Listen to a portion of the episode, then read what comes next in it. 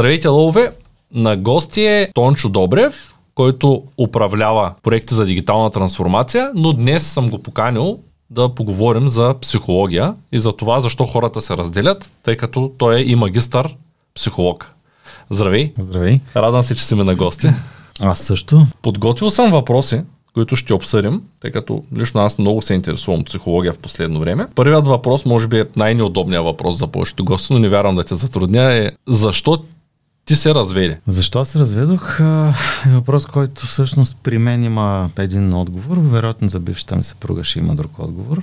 А за аудиторията извън нас, хората, които ни познават, вероятно всеки си има негов отговор. Аз мога да говоря за моята гледна точка. Аз се разведох, защото много обичах жена ми. Наобщо казано, нашата връзка се изчерпа с бившата ми съпруга. Ние бяхме заедно 16 години, имаме дъщеря, която и двамата много обичаме. Един английски фамилен терапевт, с когото ние сме правили консултация, фамилна терапия. А ми беше казал веднъж, искаш ли да ти кажа нещо за връзките? Повечето хора си мислят, че връзките приключват с и заживели щастливо, така в кавички. Тоест, когато хората се срещнат, минат през някаква история, нали, в един момент просто създадат връзка семейство. Но според мен, каза той, връзките приключват с техния край. Защото връзката е като всяко друго нещо, ражда се, расте, живее и умира. Просто някои връзки не приключват преди смъртта на един от партньорите. Това беше един много такъв интелигентен начин, по който този човек ми каза, че това, което е видял в нашите взаимоотношения, че нашата връзка е приключила. Но ние с бившата ми съпруга опитвахме всячески да я задържим. Опитвахме да я задържим, защото бяхме свикнали един с друг, бяхме преживели страшно много неща заедно. А всъщност имахме много, много, много, много съвместни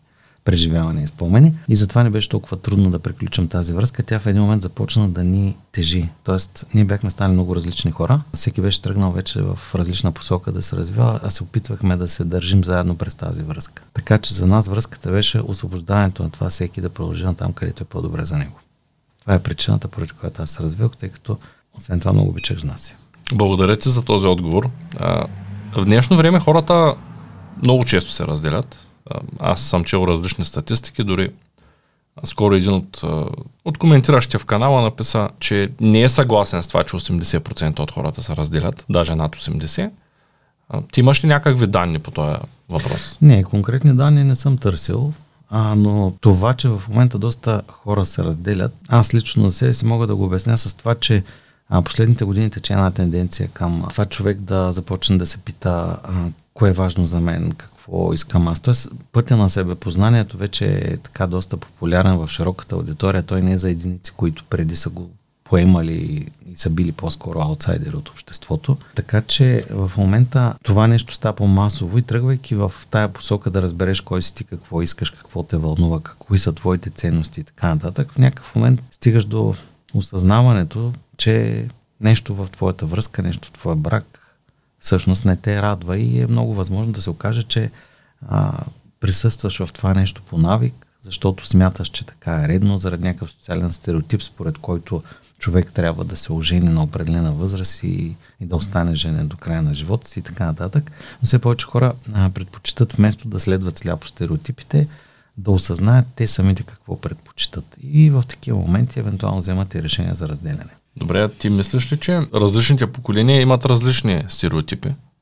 Тоест, изградени са по различен начин. Да кажем, моите родители смятат точно това, което ти казваш, че трябва да бъдат заедно във връзката. И те са опитали точно това, което ви сте се опитали с жените, да останат заедно до края на живота си. И те не само, че са се опитали, ами те са заедно до края на живота си. Те са вече на над 70 години и все още са заедно. Често, когато съм говорил с тях, казват ми, тя една връзка се гради изцяло на компромиси трябва човек да отстъпва, за да може да отстъпват и от другата страна. И виждам, че новото поколение са малко по-егоистично настроени.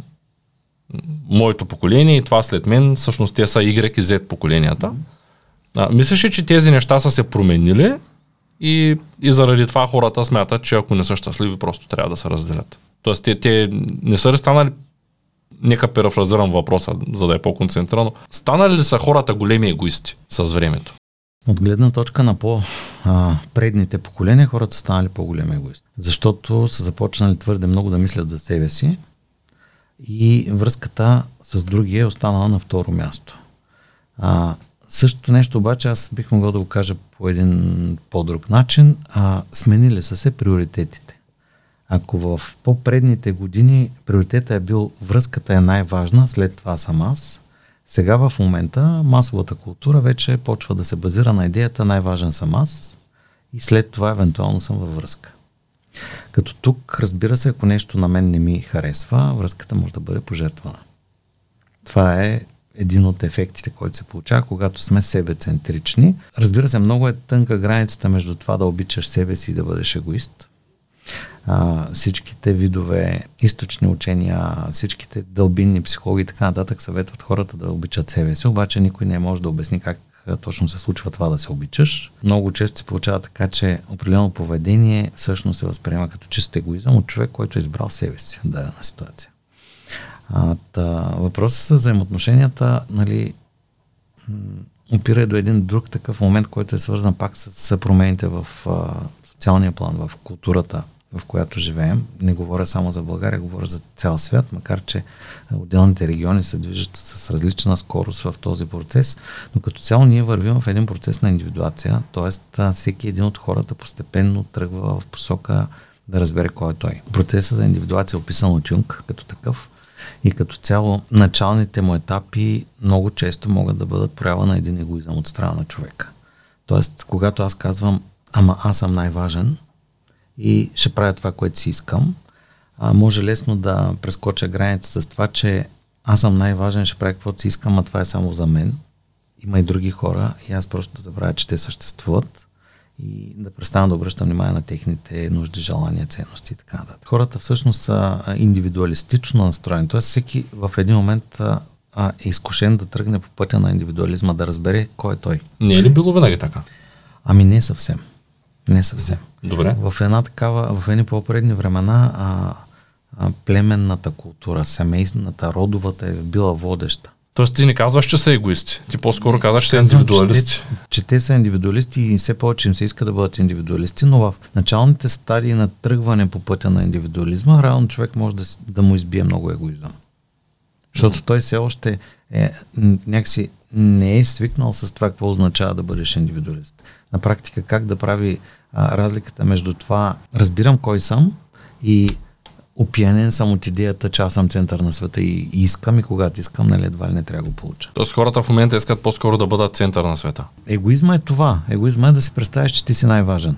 Обаче тук има един проблем, че а, ти смяташ, че и другите те смятат за най-важен за тях.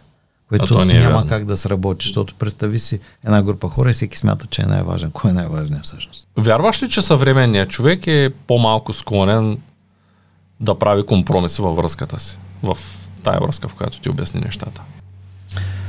А, вярвам, че съвременният човек е свикнал от всички тези неща, които обществото не разполага в момента с тях като възможности и екстри, а, да очаква незабавно удовлетворяване на всичките си нужди.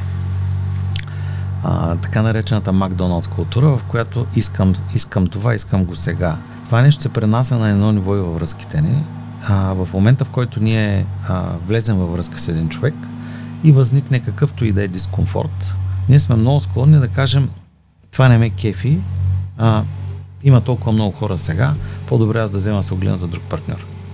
Тоест хората са много склонни за много малки а, неща да се отказват от партньора си в много начален етап а, от връзката, пък и не само в начален, в по-късен, но в по-късен е по-трудно сам, самото вземане на решение за разделяне, защото твърде много си свикнал с този човек.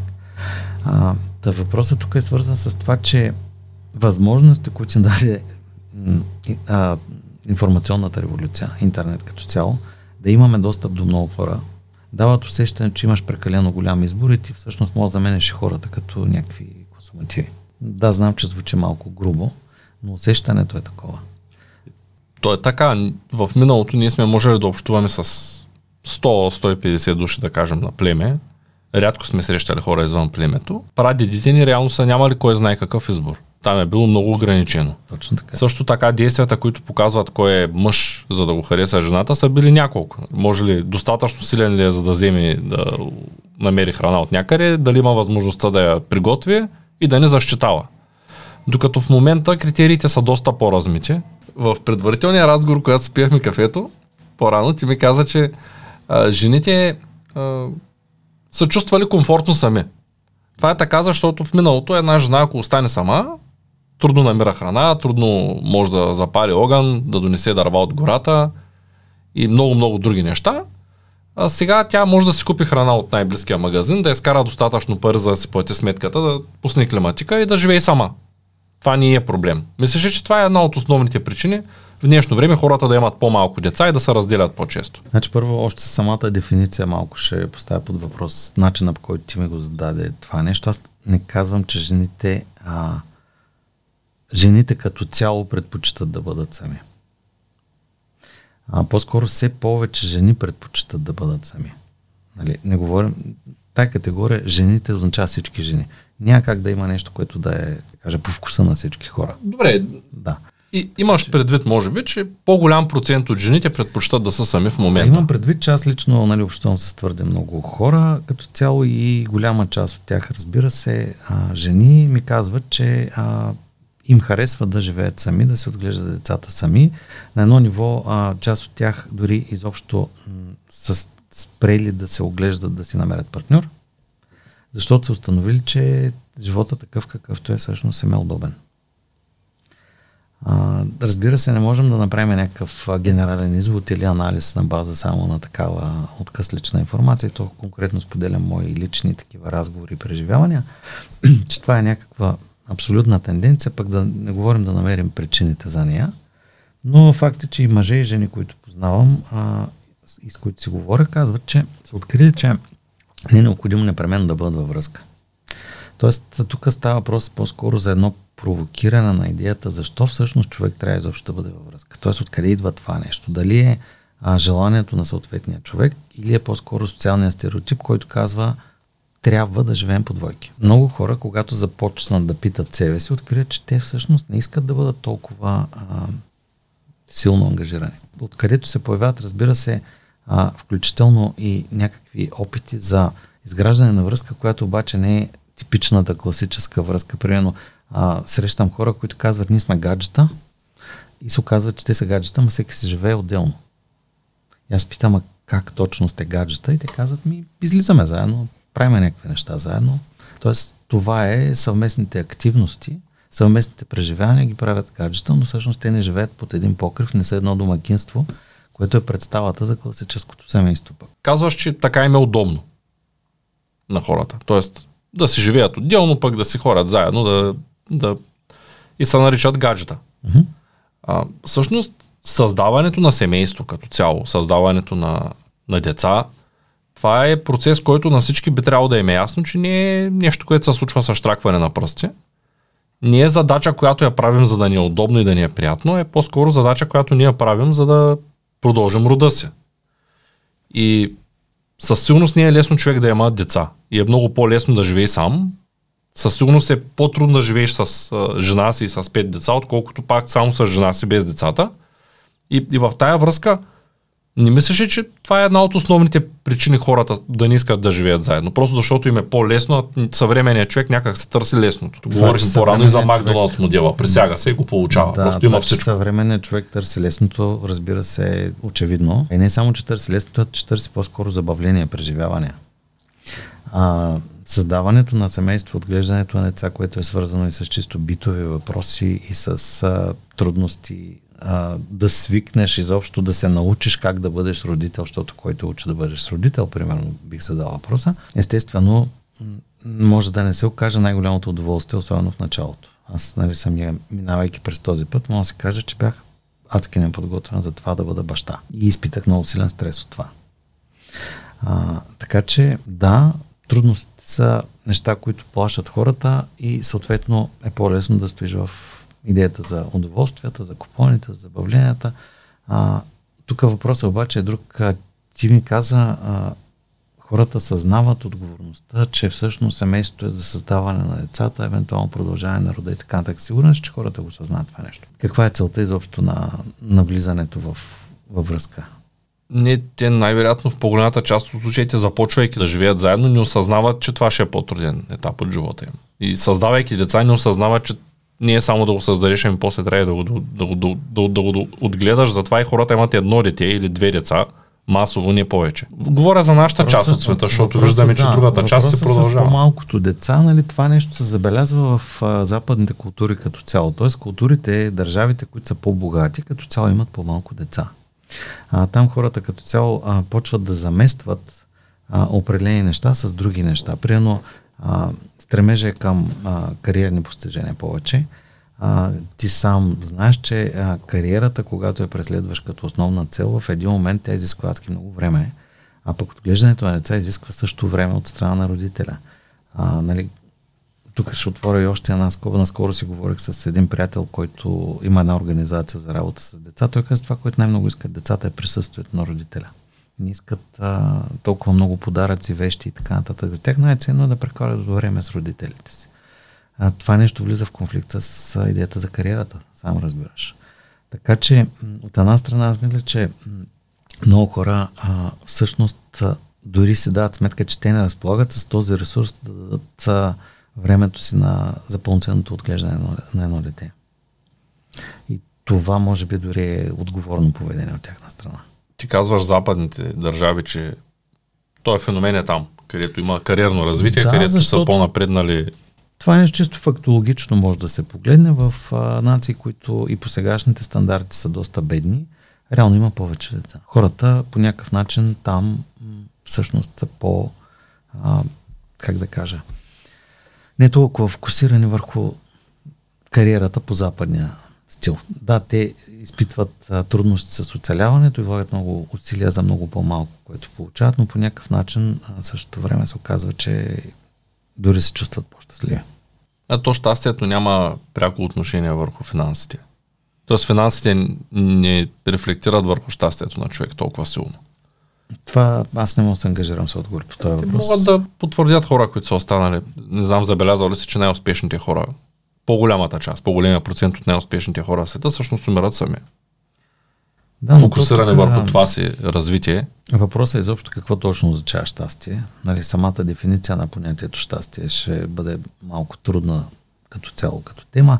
И оттам нататък връзката е с а, нивото на богатство. Аз не бих се ангажирал да говоря по този въпрос, поне не и без някакви изследвания, които не съм ги правил. Да се върнем на това тогава. Хората се разделят. Последните поколения са малко по-различни, очевидно от предните. Ценностната система малко се е променила.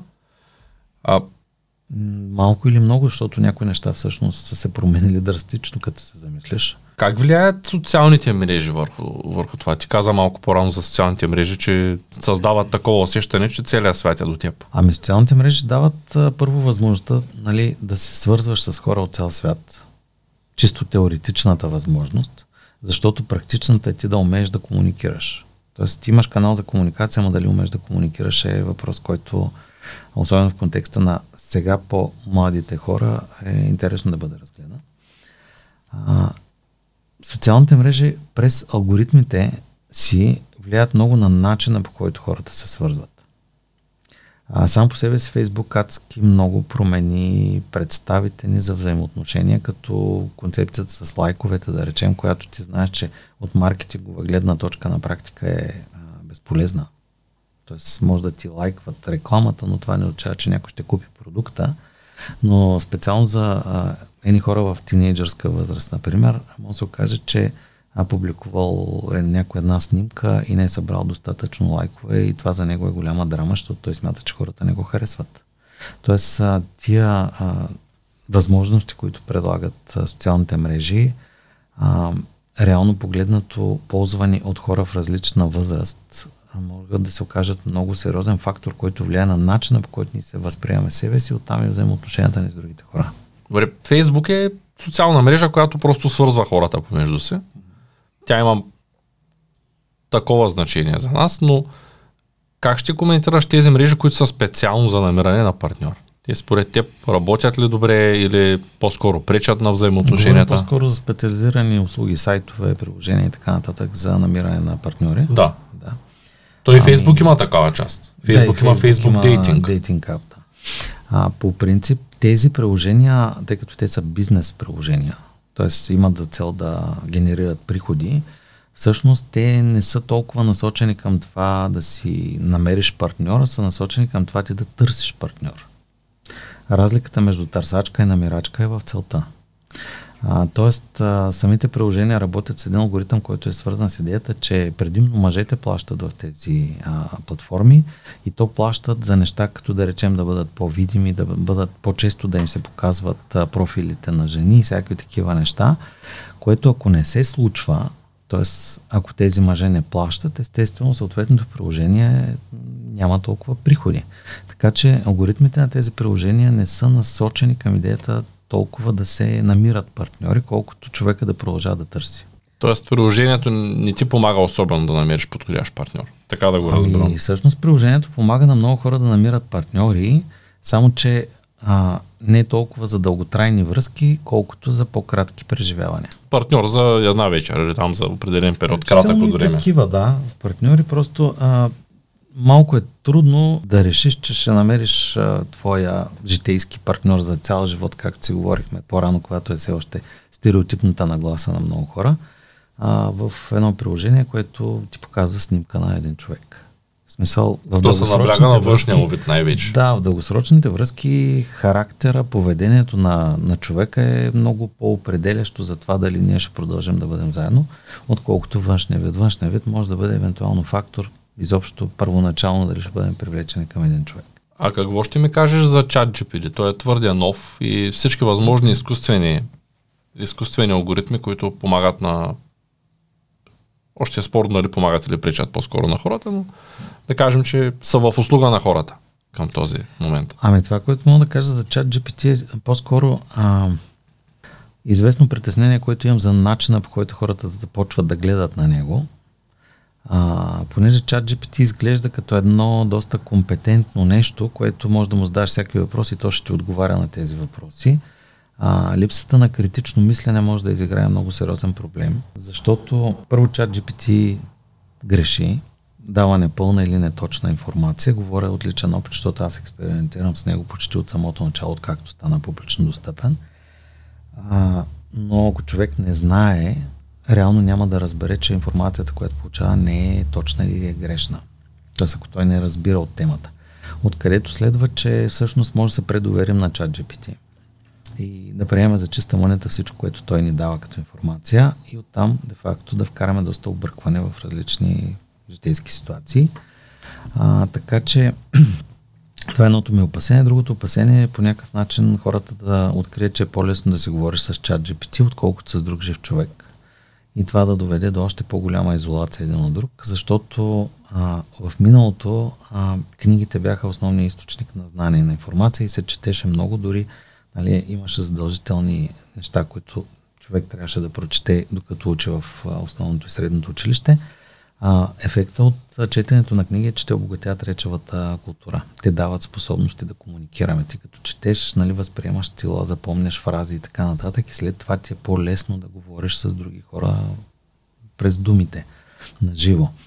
А, в един момент, ако това четене не е на лице и на теб всичките източници на информация са ти да речем, чатове, спотове, видеа и така нататък, които се ползват по-кратки фрази, нямат такива художествени текстове и така нататък. Ти самия имаш подобен стил на изказване.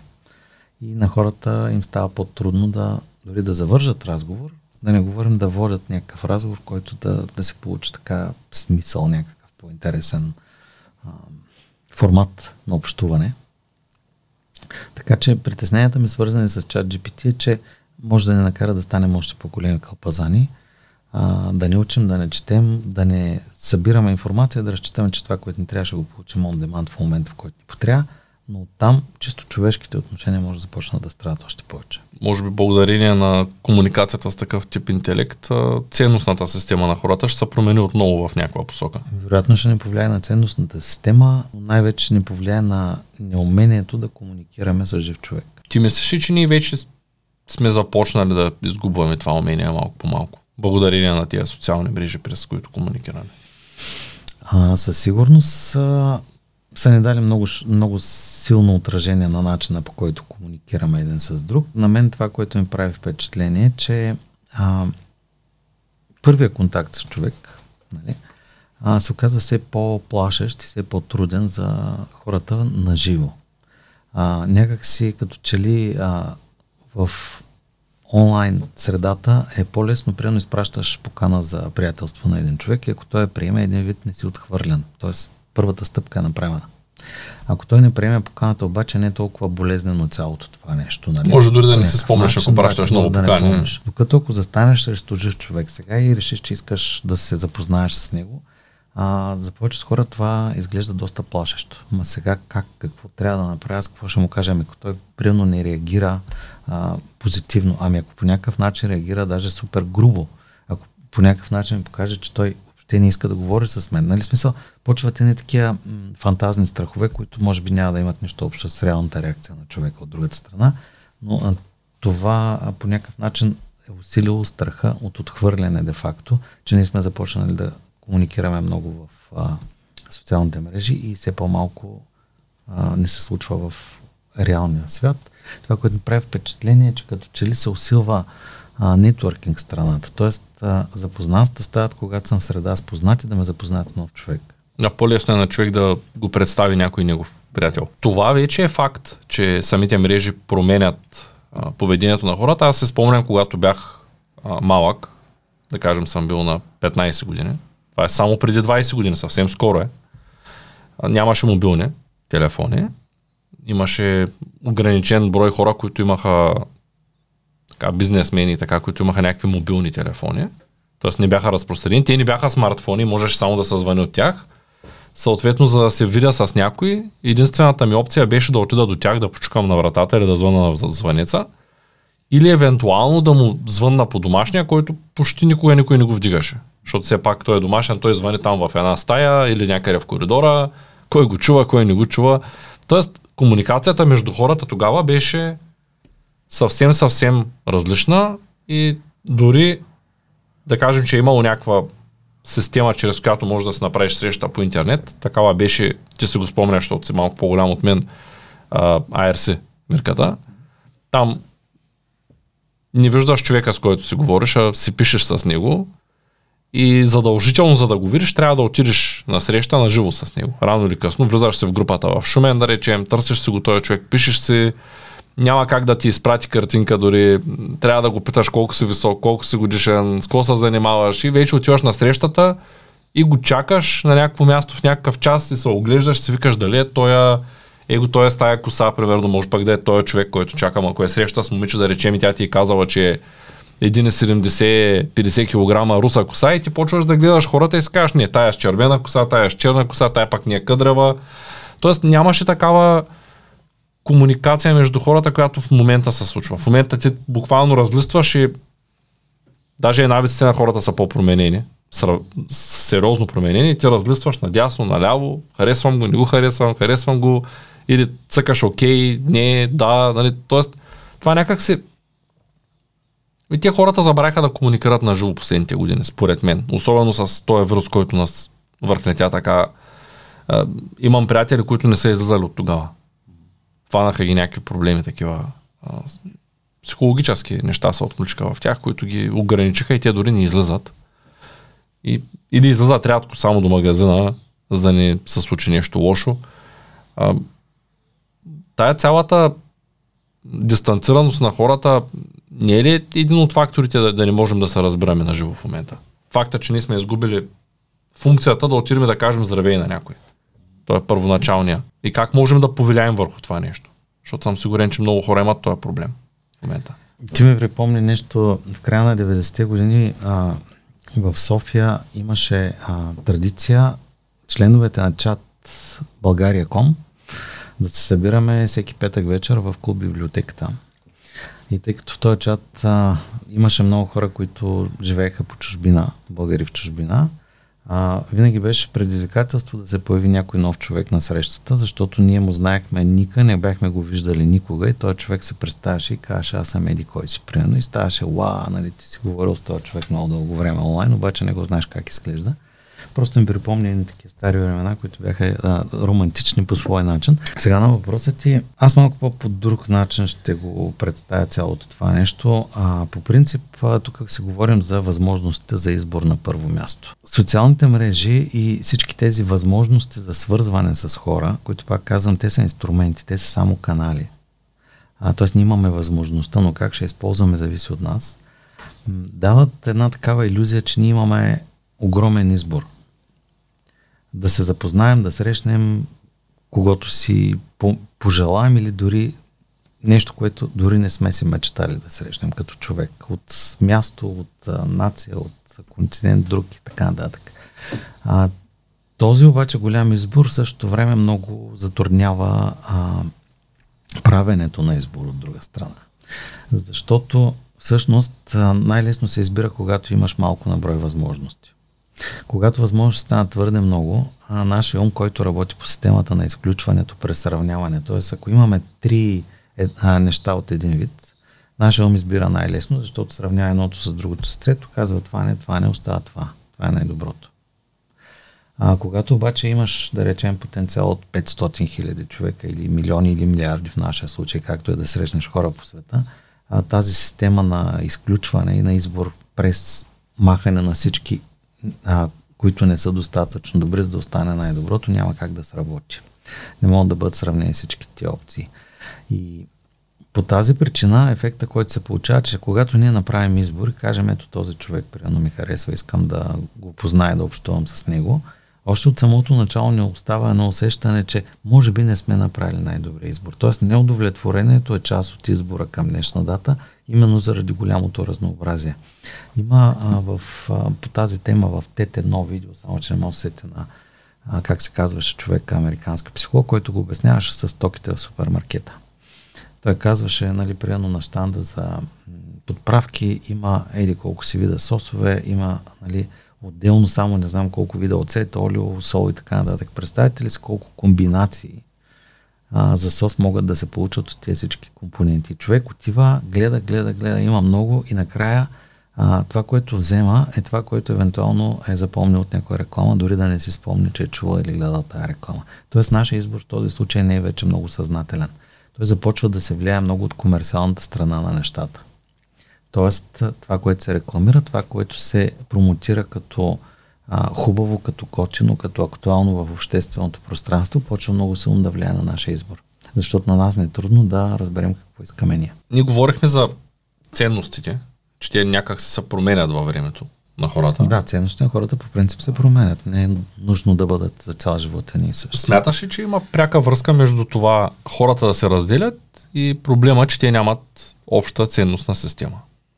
Веднага давам пример, да кажем едно време, когато хората са били някакси по-вярващи, когато се намерят двама християни, те имат ясно, ясна дефиниция кое е правилно и кое е неправилно и някак се връзката върви по-лесно, защото има ясна дефиниция какво не трябва да направиш и какво трябва да направиш, за да за да си в, в тая дефиниция. Тоест, не знам дали го обяснявам правилно, но ако има някъде написано нещо, в което и двамата вярваме, то е ясно, че ако това нещо аз не го спазя, то аз съм сгрешил.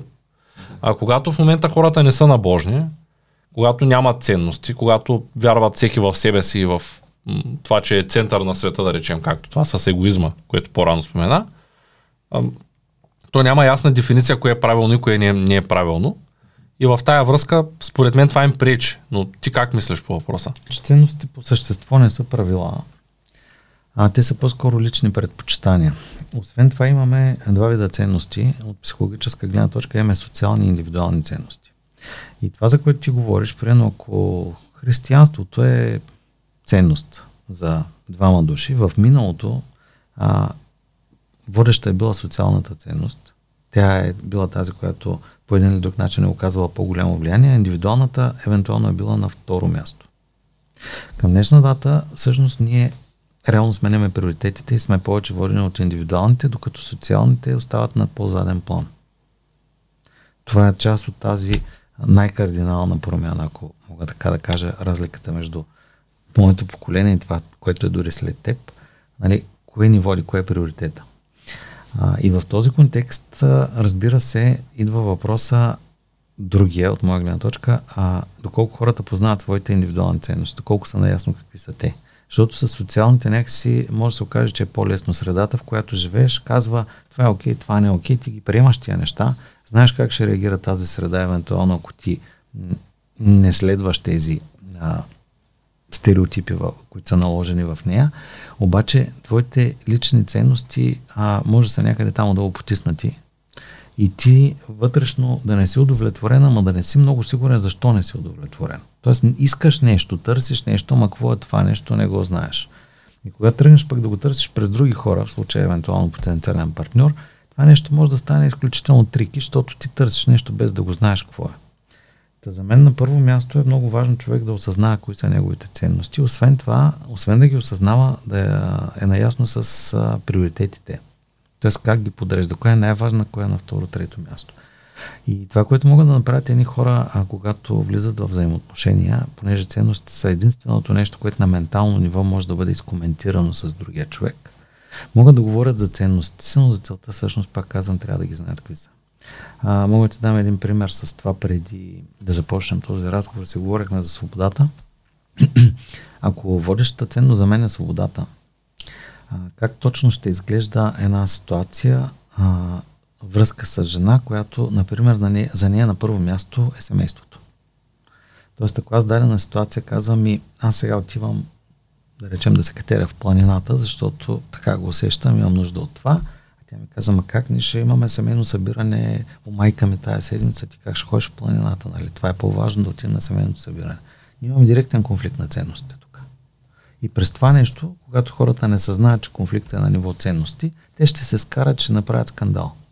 В този скандал, евентуално, какво ще се случи? Един ще се опитва да убеди другия, че е прав.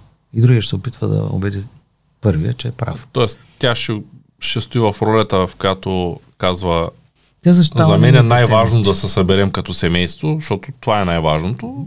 Ние ще стоим в ролята, ами не, аз, за мен е много важно да скача да, този върх. Ма, ма как на мен е изключително важно аз да отида да прекарам време там в планината, защото аз така се чувствам жив, ще заредя батериите, всякакви такива неща, т.е. аз си преследвам моята гледна точка, защото за мен всъщност това е водещата ценност. Ни играе ли точно тук това с компромисите? Което едно време е било на първо място? Или какво ще се помислят хората, какво ще се помисли майката на тая жена, ако аз не отида там? Там отделно се появява вече влиянието на, на обществото, това какво ще кажат хората, нали? То е доста по свързана тема, но, но отделна тема, нали, по един начин. То не е само хората. Какво ще каже майка и какво ще каже Именно, баща да, на тая да, жена, да, ако ти си казал, че отивам в планината, да. пък ви се спасявайте. Да, със сигурност всички тези неща влияят. Въпросът е компромисът когато го направиш този компромис, компромис как те кара това да се чувстваш? Защото ако в един момент се окаже, че с твоя партньор а, вие всъщност имате а, серия от компромиси един с друг и това много ви натоварва, реално погледнато въпросът тук е на какво реално е изградена тази връзка. Да не се окаже, че тя е изградена само на някакъв дълг. Задължението да отгледаме децата заедно. Примерно, ако вече има деца. Смяташ ли, че хората могат да намерят някой с абсолютно същите ценности като него? Едно към едно, като по поръчка. Слагаш отметката като на колата. Четири гуми, червена, петместна. Според мен това е има хора, които го правят, има определени тренинги, които всъщност предлагат на хората да си направят списък с чертите на човека, собствените си ценности, на партньора, който търсят и така нататък. Така че аз сигурно за някои хора това работи. Дали ще могат да намерят идеалния матч? А, тъй като разнообразието е много голямо, може би отговор е, може би не. Но тук за мен въпросът е, че поне водещата ценност, тази, която има най-голям приоритет за мен, трябва да съвпада и с приоритета на партнера. Тоест, ако ти искаш да се катериш в планината, и това е едно от най-най-така важните неща за теб, защото това ти е хобито или пък риболов, то ти търси жена, която да е окей okay с това нещо, да можеш да ходиш там. По-скоро, тук си говорим за ценността, свобода, аз да мога да правя неща да. сам, извън семейството и това по някакъв начин да не натоварва нашите Да не пречи на семейството. Ако всъщност моята партньорка има за ценно свободата също и тя също обича да прави неща без мен, а, реално ние ще имаме съвпад на това ниво, на нивото на свободата. Да, ти ще отидеш там, пък тя ще отиде другаде да, и после ще заедно. Не е нужно да сме през цялото време навсякъде заедно. Има, вероятно, неща, които ще правим заедно, има неща, които всеки ще ги прави отделно. Но това е възможно да се случи само ако и аз и тя осъзнаваме а, свободата като водеща ценност и освен това самата дефиниция за свобода би трябвало да, да съвпада, нали смисъл. Свобода в нашия случай означава време, което всеки прекарва отделно от другия. Да, то, между другото, сега ще издам, че ние в момента с теб работим по създаването на курс, който мисля, че страницата е активна вече. Да, почти готова е. Почти е готова. Mm-hmm. Да, ако имате желание да разгледате програмата на курса, просто последвайте първия линк в описанието, ударете един палец нагоре и коментирайте както решите, за да подкрепите канала. Аз съм отворил а, самата програма на курса, затова си изварих телефона по-рано. А, но имам един въпрос. Ти ще включиш ли в обучението конкретно човек как да се направи целите, такива, че да може по-лесно да, да се намери половинка. Тоест да, знае, да дефинира ясно, за да знае по-лесно как да а, кой е правилният партньор за него. Тъй като аз мисля, че това е много важно и някои неща се далек, лечат отдалеко, ако човек се замисля. Тоест, да кажем, жена, а, която се търси мъж, а, тя може би търси определени ценности, да съвпадат с него и лесно може, ако е дефинирала тези ценности, кои са, да, да разбере дали той е подходящ за нея. Тоест, при, при някои случаи се речи. Ето аз давам пример, личен пример. Когато видя една жена за първ път, ако тя е отделила изключително много време да изглежда добре, т.е. видимо е гримирана и това е от него поне 2 часа, то просто се личи. И когато я видя първия път, няма да се изгради някакво сериозно мнение за нея. Но ако при следващата и последващата ни среща тя отново е отделила 2-3 часа, то това ще ме накара да изгубя интерес. Тъй като за мен е много важно а, човек да има лично време за себе си, но да не прекарва 3-4-5 часа на ден в огледалото. Пред огледалото по-скоро. Тоест да кажем това ме отблъсква. Има някакви неща, които ги виждам, че или ако видя някой да пуши много цигари, то със сигурност аз няма да искам да съм в а, връзка с него, защото мен цигарите ме кара да се чувствам зле и не бих искал вкъщи винаги да мириш на цигари. Тоест не бих бил с жена, която пуши цигари. Нали, това не знам, води ли се дискриминация, сега някой да не мога съди, че вече. Нали, но, но, това е така. Нали, човек има личен избор и за мен а, здравето е една от най-важните ценности на човек. Съответно, няма да имам против, ако някой му се доеде торта или му се дадат пържени картофи или му се допие бира, но ако той постоянно е с тортата, пържените картофи, бирата, цигарите, алкохола и така нататък, то аз няма да искам, а съм с него със сигурност. А това, за което говориш, всъщност не са само ценности, тук има личностни черти и качества на личността, вероятно намесени. А, но първо да се върна на идеята, всъщност не правим курс обучителен, защото никой не може да научи на взаимоотношения. Взаимоотношенията да. не са академична дисциплина, няма правилен начин за създаване на взаимоотношения, за поддържане на взаимоотношения. Ние по-скоро ще направим а, психологически тренинг, което означава, че основната тема там ще бъде себепознанието, понеже а, голяма част от хората а, реално не познават себе си и собствените си предпочитания.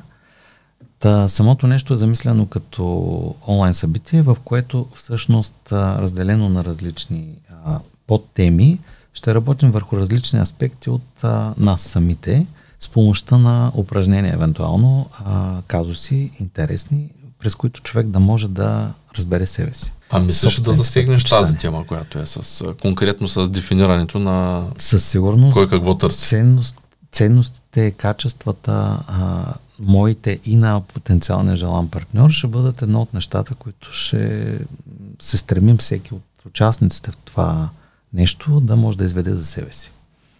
Тоест това ще го засегнем със сигурност. Да, със сигурност е част от програмата ни и това нещо, нали, съответно в една част конкретно свързана с личните отношения, ще се включи моя колежка, също психоложка, която ще даде и женската гледна точка, защото все пак аз съм мъж.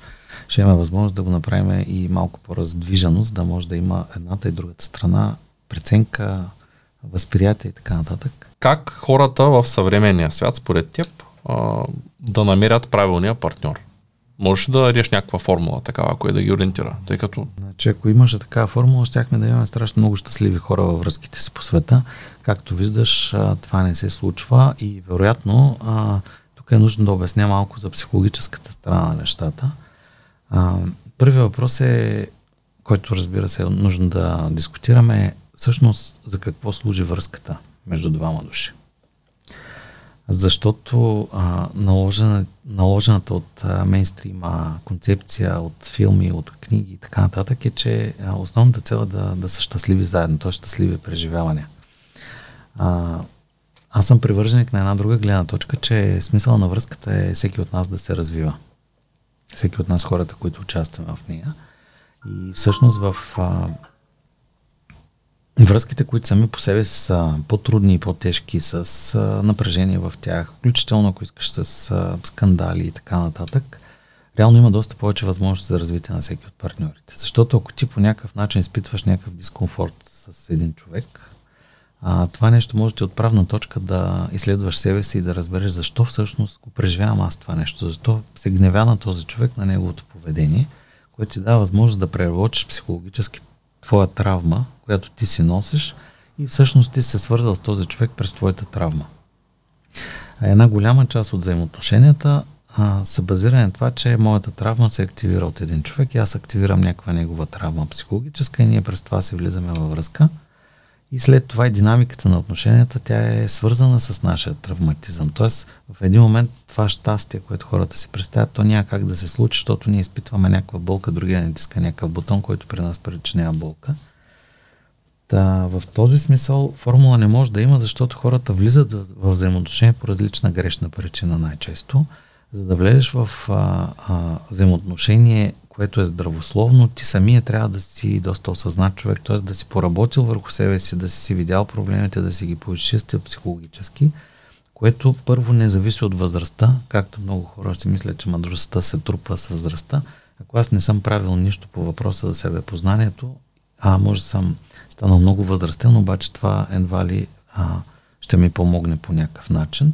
Това е свързано по-скоро с съзнателното търсене на отговорите вътре в себе си. А, да в този ред на мисли, а, възможна формула за здравословни, здравословни а, отношения, влизане в здравословни отношения, да познаваме себе си, а, да имаме а, визия какъв тип човек ни е нужен, какво търсим, разбира се и как си представяме връзката с този човек.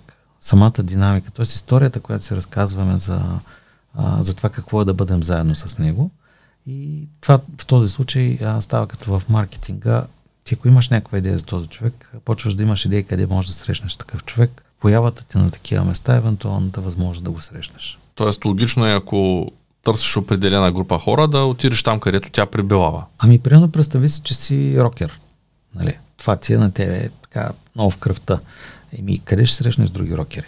като отиш при на рокерски събор, нали? Няма ги срещнеш в читалището или в а, библиотеката. В, в общи линии това не е място, където да се събират рокери. Да, обаче има някои неща, които не можеш да ги срещнеш. Да речем, аз се занимавам с бизнес, обаче в никакъв случай не искам жена ми да е бизнес ориентирана. Тя искам да е семейно ориентирана.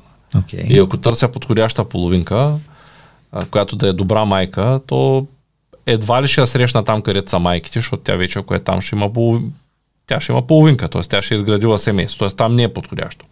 Там, където аз обичам да хоря, рокера ще отиде на събора и ще срещне рокерката. Добре, ама аз ако отида на бизнес форум и я срещна, то почти със сигурност тя ще е бизнес ориентирана и няма да иска семейство и деца. Тоест там не е подходящия таргет. Окей, продължаваме да търсим. Нали? Къде да е срещна тая подходяща жена, която да е да е по-семейно ориентирана като, като таргет. Нали? Трябва по някакъв начин да дефинираме други нейни качества. Тоест, ето вече знаем, че аз не искам тя да пуши и да пи.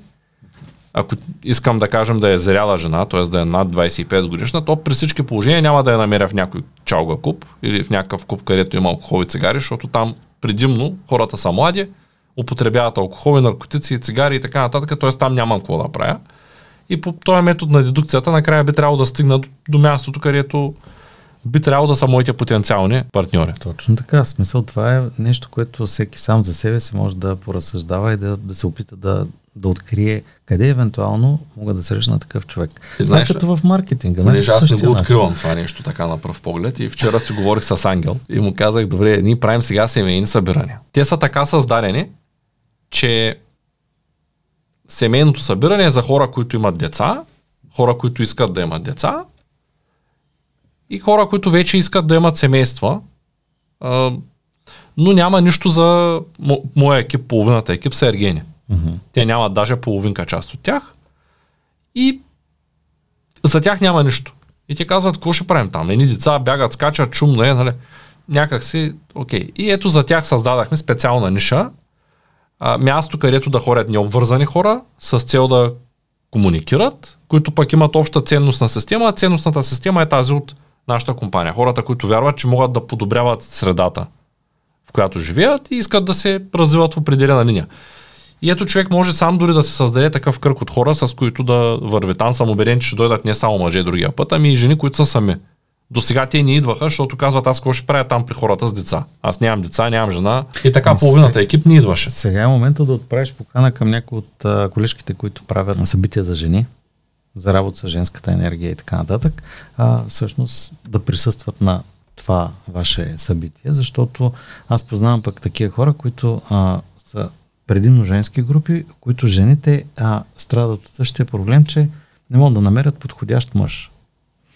А, съответно, има общности от мъже, общности от жени, които някакси трябва да се срещнат. Ето, ви сте създали едно, един форум, едно мероприятие, може да правиш покана. Да поканим го- готовата група от жени да дойде при нас. Да й кажем, заповядайте, има място. Само да, да присъстват на ваше събитие и след като кажеш, че нали, там пък има момчета, може да се окаже, че е възможно да се срещнат хора, които да намерят нещо общо. Трябва да пробваш, нали, смисъл, ако, ако няма място, където а, да се намират тези хора, които ги търсиш, може би в твоя случай да го създадеш, се оказва работещ вариант. То може би това е проблема на социалната мрежа, такава каквато я познаваме. Че тя показва снимките на хората. Обикновено тези снимки са всеки иска да изглежда по-соборен, по-щастлив, по-богат, отишъл на повече места. И хората често се чувстват не чак толкова добре, обаче като им видим профила във Facebook, изглеждат перфектно. Това е така, защото никой няма да се качи снимка, на която не се чувства добре. Много рядко се случва някой да качи реална снимка. В повечето случаи тези снимки са избрани от хиляда снимки, та, точно тази, на която си най-усмихнат, където пече слънце, където сте най-щастливи. И това някак се оставя в хората едно усещане, че този човек, с който комуникират, е перфектен. И като го видиш на живо, се оказва, че това не е така. Знаеш ли какъв е проблема с избора на човек по снимка? Проблема е, че ти като видиш снимката и ти хареса, му приписваш на този човек всякакви качества, които ти се иска той да има.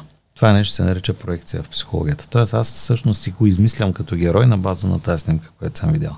Само че аз този човек не го познавам и ако а, евентуално в някакъв момент се срещна с него и започна да го познавам, а, най-често се получава разочарование. Аз почвам да се разочаровам. Що? Защото съм създал очаквания, че този човек с това лице евентуално е, да речем, добър, умен, интелигентен, нам си какво си. А той може да се окаже нещо съвсем друго. Проблема къде е? Проблема е в моето очакване. И в това, че съм проектирал тези качества на него. Тоест, а, самозаблудата се правиме ние. Той човек не ни е, само, не ни е заблудил. Той не ни е казал, че е някакъв си. Ние сме си решили, че той ще бъде такъв след като изглежда по този начин. В самите взаимоотношения между хората, ти каза, че е добре да планираме, ето ти казваш, че някак си проектираме хората, като ги видим в първия момент, при- приписваме някакви качества доста често, при да ги опознаем. А, как една двойка може да определи своите ценности и как тази двойка да намери а, смисъл да е заедно, тъй като, да кажем, децата са краткосрочна цел, Своите ценности като двойка или ценностите на всеки от партньорите по-отделно. като, като двойка. Тоест, нали, ние, ние първо сме сами се чувстваме комфортно сами. После си набелязваме точно определени неща, които искаме да намерим в противоположния пол. Надявам се в противоположния, тъй като съвремето малко промени тия неща. Всъщност, кой каквото предпочита тук Да, на, намираме този подходящ партньор за нас вече, влизаме във връзка с него и вече трябва да започнем да функционираме като двойка. Там какво се чупи най-често? За да се разделят хората. Значи там, какво се чупи най-често, това, което се чупи най-често е това, за което говорих преди малко, очакванията. Тоест, ти създаваш очакване за този човек. А значи има един автор, а, а, една книга, която се казва is a Story. Това е една интересна концепция, която всъщност се фокусира върху самата връзка, а не толкова върху отделните хора. И там концепцията е в най-общия случай, така аз имам една представа за себе си, срещам един човек, създавам си представа за него и създавам представа за евентуалната ми връзка с него. Но другият човек прави същото. И в а, връзката между двама човека има четири представи за хора и две представи за, за самата връзка, за взаимоотношенията. Ако тези представи не съвпадат, конфликтът е готов. Значи, ако аз се представям, че ние сме романтични някакви, аз си подарявам цветя, тя ми се усмихва там край морето, като по филмите, някакви такива неща, а тя се представя, че е някакво италианско семейство, караме се, обичаме се много интензивно и така нататък. Нашите истории не съвпадат, ние живеем два различни романа. Отделно, нали, аз още от самото начало съм я видял като героинята в моя роман и съответно съм я приписал на това лице тези качества, че тя е романтичка и така нататък. Обаче тя не е. Тя всъщност се оказва, да речем, типичната силна жена, както в момента много момичета искат да бъдат силни, обича да се налага волята, тя да казва какво ще стане, включително удари по масата и да каже, не, това е положението. Всъщност имаме много сериозен проблем. Имаме такъв проблем, че всъщност ние живеем в два различни филма. А, изобщо така връзка дали може да се случи един въпрос. И другия въпрос е това, което обичайно хората почваме да правим в такъв момент. Почваме да се опитваме да променяме другия. Това е най-големия проблем нали, а, във всяка една връзка. Опитане да променим другия. Това, което се опитваме да променим е неговото поведение, като а, за да му променим поведението, ние се опитваме да променим убежденията за това, какво е, какво е редно и какво не е редно. А, никой човек не се е променил, защото някой друг иска. Това само по себе си е някаква форма на насилие. Тоест, ние, опитвайки да променяме другия, упражняваме насилие над него. Може да бъде вербално насилието, но то не го прави по-малко насилие. Така че това е нещо, което най-често скапва връзките. А, това, което а, може да се направи в такъв случай, разбира се, а, много хора решават, че не могат да издържат повече и, и трябва да се разделят с този човек. Просто да избягат от ситуацията, защото тя е много напрягаща. А, това, което може да се направи в случай е човека да се обърне навътре към себе си и да започне да си дава сметка, че този човек, такъв какъвто е, всъщност аз не го приемам. Аз го отхвърлям, защото той е различен, пък аз искам да го направя друг. А, да се опитам да разбера каква е моята потребност да променя този човек и дали мога да го приема такъв какъвто е, защото ако аз съм в състояние да го приема, всъщност моята част от нашето взаимоотношение ще бъде свършена и реално то да, да се случи. Но ако аз не го приемам, какво правя? Аз все едно ти казвам, промени се, за да бъда с теб. Ако не се промениш, аз не съм окей. Okay. Първо аз, си намираме аз, половинката и после правим да... После опитваме да изделаме от този човек това, което на нас не харесва, но то така не работи. Не става. Тоест, ако човек са, са... Но те понякога хората и се променят. И оттам нещата са... Про... Хората по принцип, нали, постоянно сме в движение, някои по-бързо, други по-бавно, а променят не са и ценностите. Това е и една от съществените причини, поради която връзките се изчерпват. Защото когато ние сме се срещнали, ние сме били, да речем, на сходно ниво на ценностна система, на сходно ниво на критериалност по отношение на другия, какво харесвам, какво не харесвам. Само че аз също израствам, както и ти, може би не със същото темпо и най-вече може би не в същата посока. Възможно е да случи един да расте в една посока, другия в друга посока. И когато се отдалечим твърде много, самата връзка представи се като един ластик, който не свързва, тя почва да се опъва и създава напрежение. Тоест тази връзка почва да ни задушава и в един момент за нас наистина е по-добре да я прекратим, защото тя почва да ни пречи на нас като личности, като индивиди.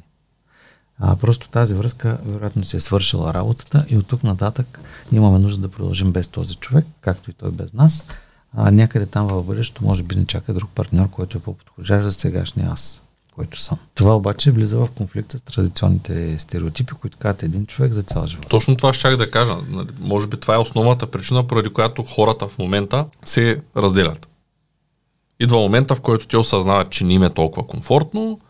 Също така, мислейки се, че имат много избор, понеже виждаме как е в социалните мрежи, си казват, ми аз пък за какво да стоя в тая връзка в момента, при положение, че мога да изляза от нея и да вляза в друга, която е по-подходяща за мен.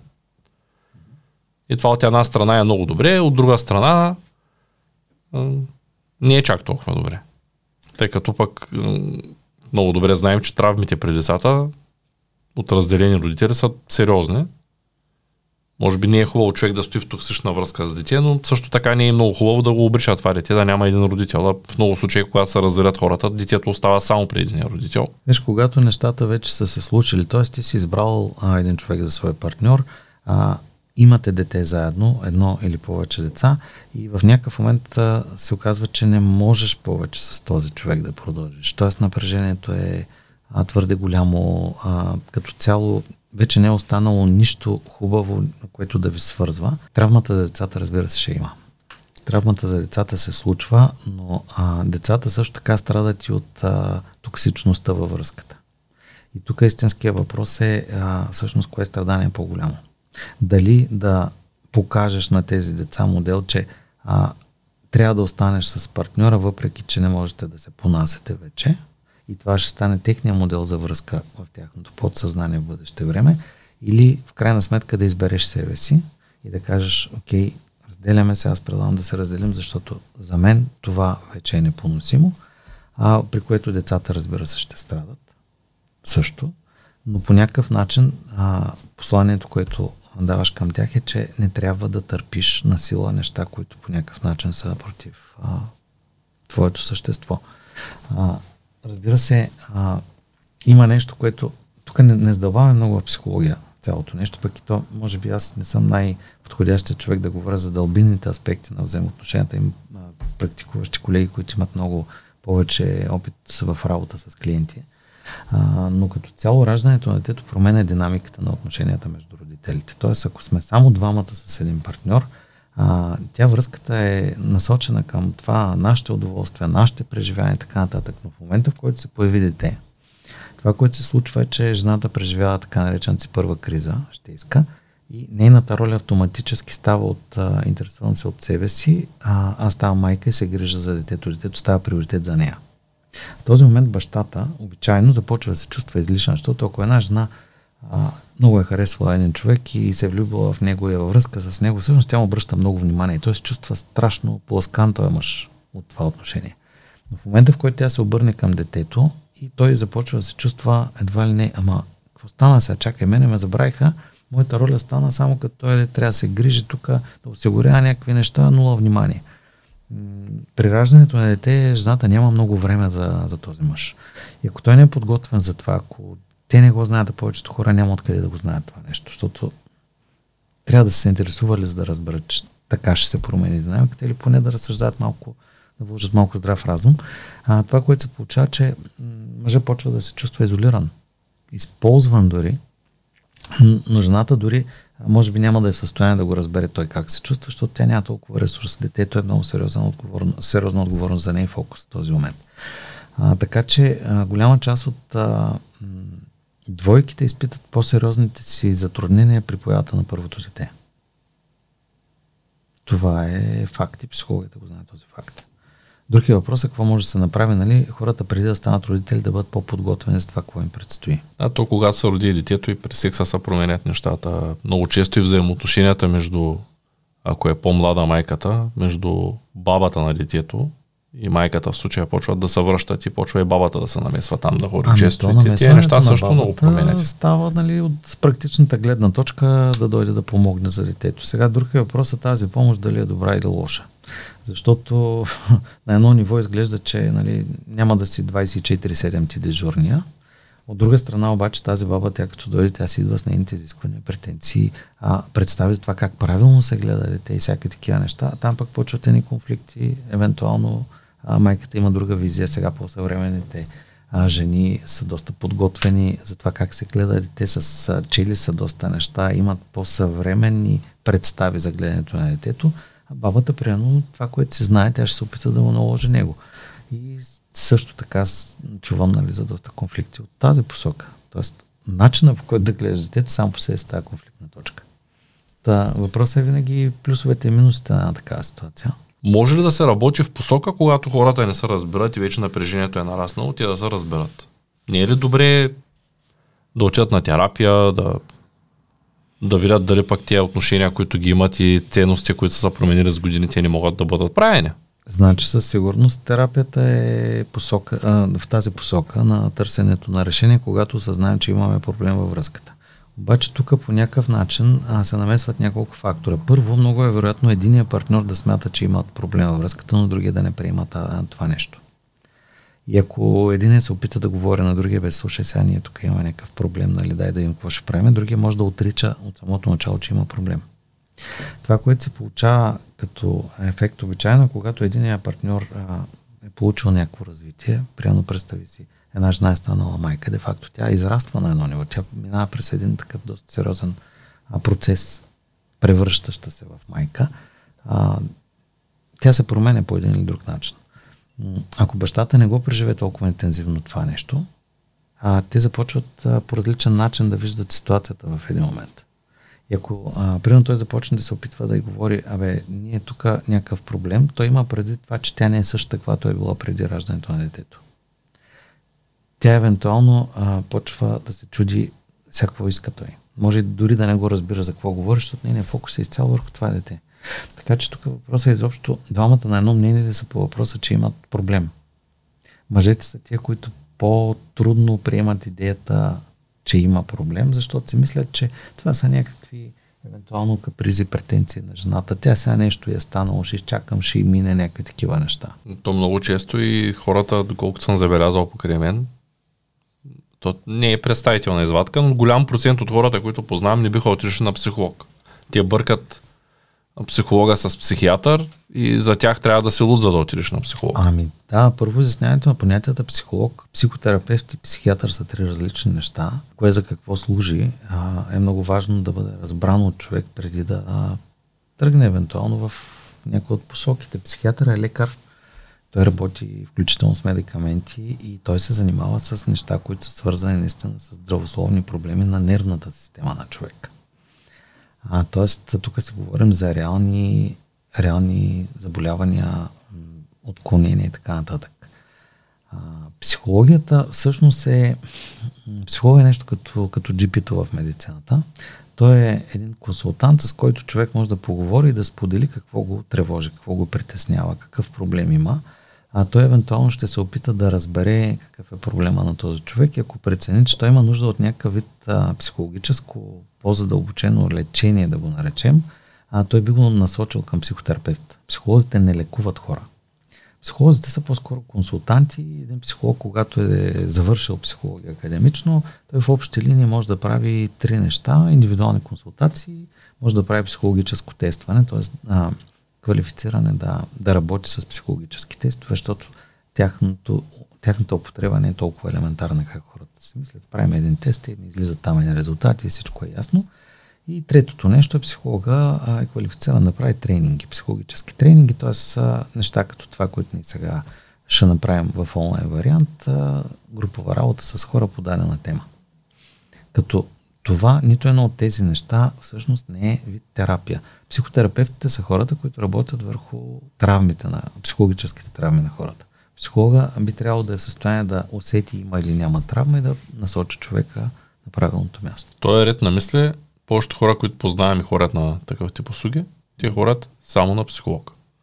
Тогава може ли психолога да бъде и психотерапевт? и за това да продължават с него. Не би трябвало, но всъщност много от психолозите са и терапевти. Тоест те а, са преминали през обучение, през някоя психо, психотерапевтична школа и всъщност ако обърнеш внимание в а, тяхното представяне, те си пишат нали, а, хората психолог и психотерапевт, примерно. Има хора, които пишат, че са само психотерапевти, но обичайно психологическите школи изискват психологическо образование, за да влезеш в психотерапевтична школа. Тоест, това е изискване. Психотерапията не се учи в университет, тя се учи в специализираните школи, примерно както са когнитивно-поведенческа терапия, гешталт, психоанализа и така нататък. А всяк, всяко от тези общества си има различни изисквания, за да се обучаваш при тях, различна продължителност на обучението и така. Хората, които се занимават с психотерапия, един вид а, са задълбочили своето психологическо познание в конкретна посока конкретни техники, които ползват методики за справяне с травми. Тоест е добре човек да отиде на психолог, ако има нужда, и след като установи проблема да отиде на психотерапевт. Аз а? това даже сега, като говоря с теб, чак сега разбирам, че имало двама различни специалиста, които е добре да се посетят последователно. До сега винаги съм си мислил, че човек отива на психолог, психолога му определя проблема и започва да работи с него. Поне при мен е така, нали? Аз хора на психолог от време на време когато аз, имам аз самия също ходя на психолог и то не от време на време, просто защото това е, как да ти кажа, в съвременното общество ролята на психолога, може би това е важно да се разбере. А, примерно, какво правят психолозите? Какво работят психолозите? Представяш ли си, вероятно си чувал ситуация, в която, да речем, станала е някаква катастрофа, има пострадали автобус, да речем, с хора и казват на място са изпратени психолози, които работят с а, пострадалите от инцидента. Какво работят тия психолози според тия там? Изслушват ги кой какво как е преживял, виждат дали има някаква травма от от инцидента, защото някои хора може да го приемат по-нормално, други да са сериозно травмирани от един инцидент и тия, които са травмираните, съответно, работа им е да махнат вината от тях или начина по който се чувстват. Да, защото това е виждам, повече че... работа за психотерапевта, махането на някакви неща. А, психолозите всъщност точно това правят, слушат. Когато човек е преживял шок, когато е преживял някаква силна емоционална ситуация, той има нужда да споделя. Защото самия факт, че го споделя, на практика води до освобождане на напрежението вътре в него. Реално психолозите основно слушат, като слушането всъщност е така нареченото активно слушане. Психолога слуша с разбиране и задава въпроси, за да може да накара човека да извади точно това, което му тежи отвътре от себе си. И реално погледнато, в случай, че нямаш някаква а, травма, която е а, от някакво по-сериозно събитие, нали, което да е дало психологическо отражение, а, Психологията сама по себе си ти помага, защото тя ти помага да разбереш какъв е проблем, да освободиш напрежението. Говорните терапии, особено, такива, в които говориш с психолога, т.е. ти говориш, той слуша, в нашето съвременно ежедневие а, са много полезни, защото се оказва, че всеки от нас трупа напрежение в ежедневието си и се оказва, че няма къде да го извади това нещо. Той иска да каже на някой нещо, обаче прибира се приедно мъжа вкъщи, обаче жена му е заета, тя самата цял ден е била на хиляда места и така нататък. И тя не е в състояние в момента да го слуша по този начин. Приятелите му не могат да го разберат, т.е. ако той сподели нещо, може да се почнат да се шегуват с него, може да започнат да му дават съвети, което не е целта. Психолозите не дават съвети. И в един момент се оказва, че ако отиш на психолог и започнеш да говориш, всъщност в самия процес ти, изговаряйки нещата, които ти тежат, получаваш облегчението, което търсиш, защото ти нямаш нужда от терапия. Ти имаш нужда просто да си извадиш това, което е в тебе. Та психолога е един добър събеседник, мълчалив, слушащ събеседник, който от време на време задава насочващи въпроси, не те осъжда, не ти дава съвети в никакъв случай, това не е работа на психолозите, но ти помагат ти да си изясниш това, което на теб ти е проблем.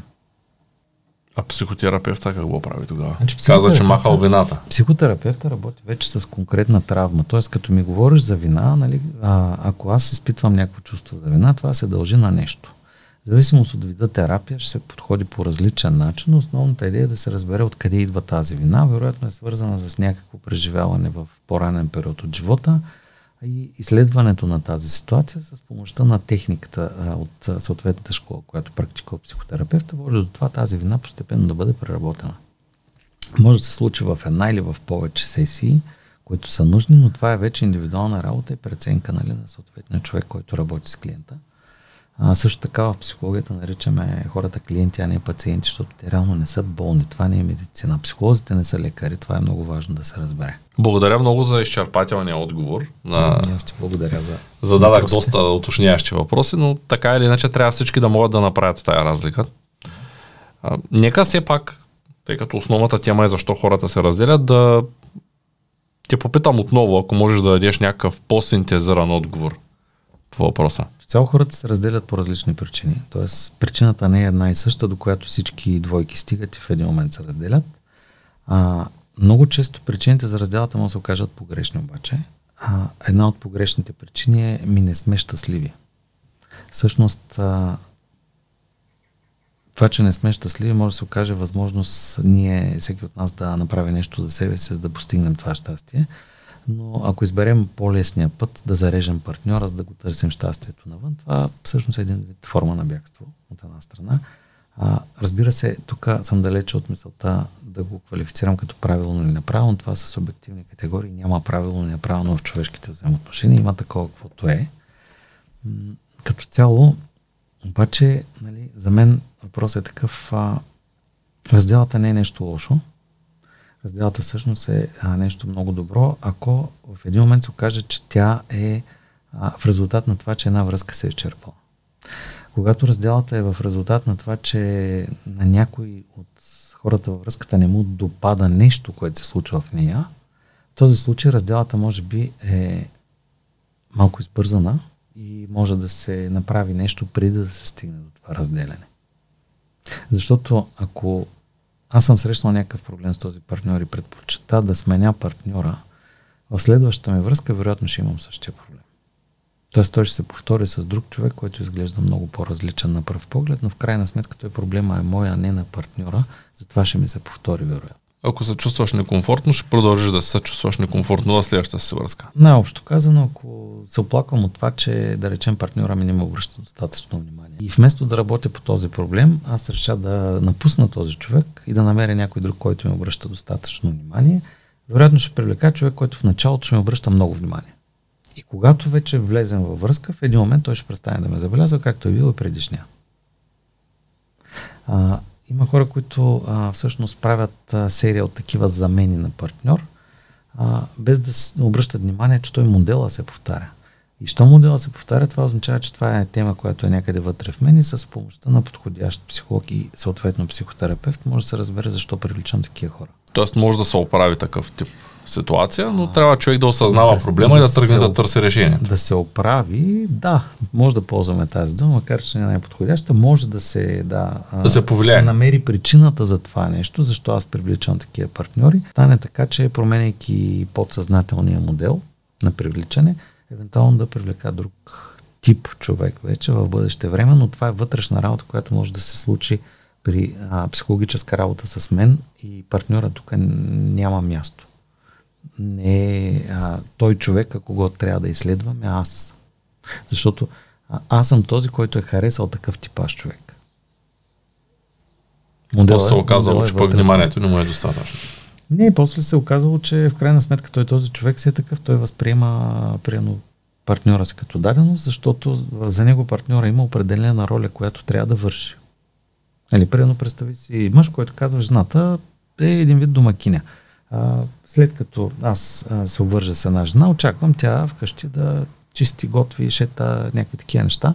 И това е ролята. Няма нужда от специално внимание. Това е да речем мъжа. И тя съответно може да е окей okay с това. И така да сте супер или да не е окей. Okay. Ако тя е окей okay с това, те няма да имат проблем като цяло. Да, да. Но ако тя не е окей okay с това, очаква нещо друго, в един момент нали, тя може да реши да смени партньора. Намира се друг партньор въпросата жена, обаче той се оказва, че е същия. Той също очаква от нея подобни неща и тя пак не се чувства видяна, зачетена. И тук причината е, че тя заради нагласта се привлича такъв тип хора. Да, тя на някакво подсъзнателно ниво всъщност вижда само този тип мъже, които имат а, такова излъчване и такива нагласи. Защо? Ми най-вероятно това е някакъв модел в нейното родно семейство, което майка и се е държала по този начин и баща и съответно изиска от майка и това. Тоест това е познатото и тя по тази причина вижда мъже, които приличат, приличат на баща й. За да променим модела, в това нещо могат да ни помогнат психолог и психотерапевт вече. Но а, всъщност самото излизане от връзката и сменянето на партньора няма да реши този проблем, защото партньорите, които приличам, ще бъдат аналогични. Благодаря ти за тази информация. Благодаря. Надявам се да гостуваш скоро отново. Аз се надявам. Благодаря.